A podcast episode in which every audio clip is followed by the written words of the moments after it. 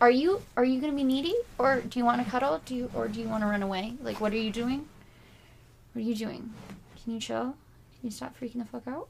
Huh?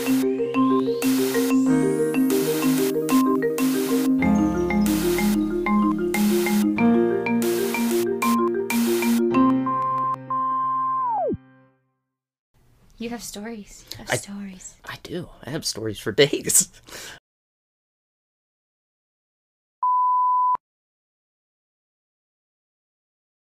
One of the things I'm wanting to do now, because I am starting to get back more into education, um, since the organization I'm working for is kind of revamping education, they want some more custom classes and whatnot. Gotcha. And one I wanted to do for a long time. I got really inspired when I went to my first uh, squirting class, actually.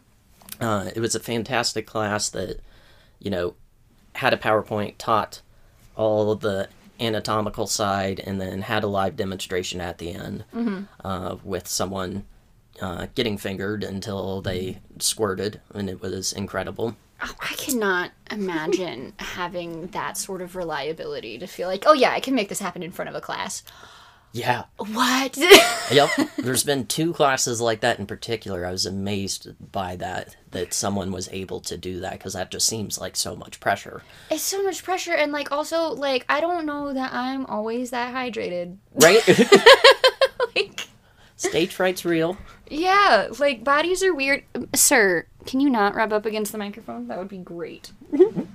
Thank you. Cats love to be part of podcasts. Yes.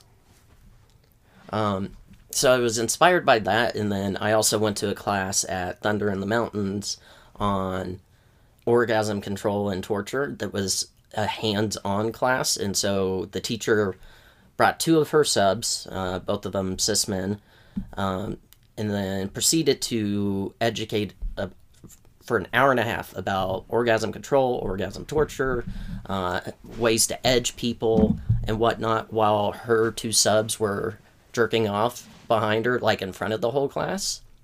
And because it was participatory, she brought a bunch of puppy pads. And if you wanted to, you and your partners or you by yourself could do it as well. So it's a bunch of people sitting around in a hotel conference room, masturbating themselves or like the person next to them, but not letting anyone come, like pulling away before they're about to get a Oh little too moany. Goodness. Okay, I have questions. Mm-hmm.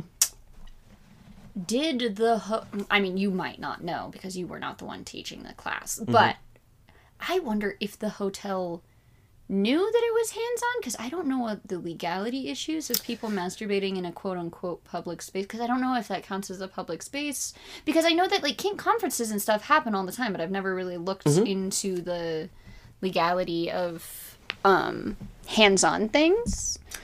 I don't. I think it uh, definitely varies state to state. Oh, Uh, yeah, but the sense. legality of this one, I know it was kosher. They probably didn't check with the hotel in regards to that, but we were there for a BDSM conference, so Mm-hmm. that there was play at. Um, so I'm assuming the hotel knew what was going on they to knew a at certain least degree. something and they were just like just nobody go into that room who has not explicitly signed up Well, we got a. sir We were quarantined to one side of the hotel that had all the conference rooms, luckily. So as long as you had your pass, you could go to whatever classes you wanted to. yeah Mm-hmm.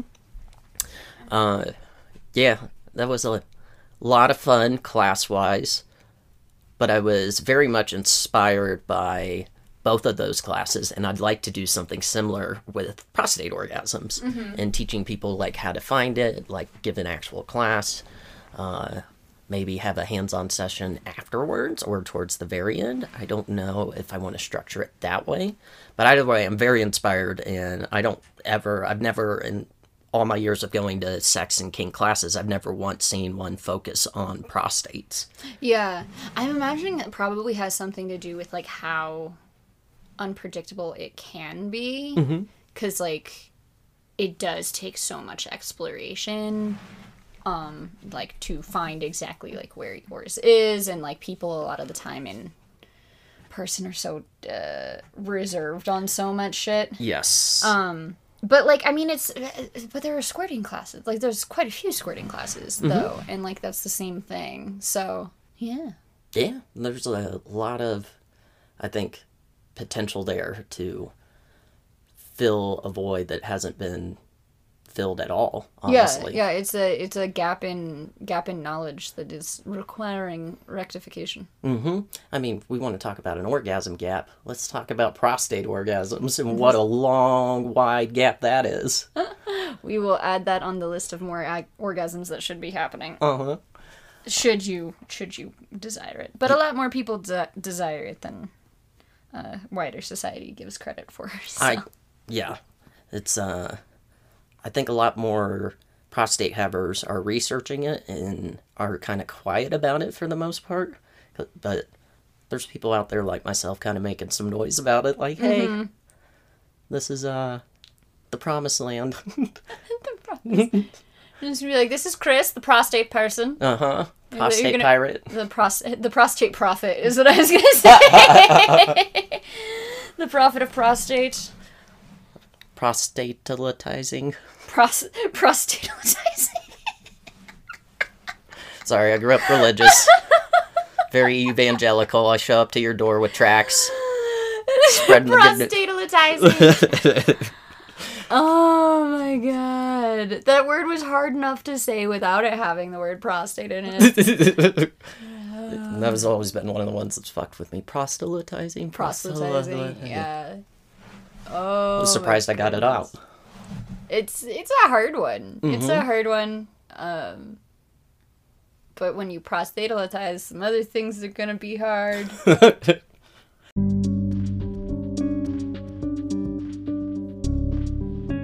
Hey Denver, do you like weird, dark, and macabre stuff?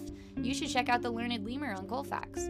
The Learned Lemur is Colorado's oldest and most authentic oddity shop, dealing exclusively in odd, unusual, and macabre antiques for over 15 years.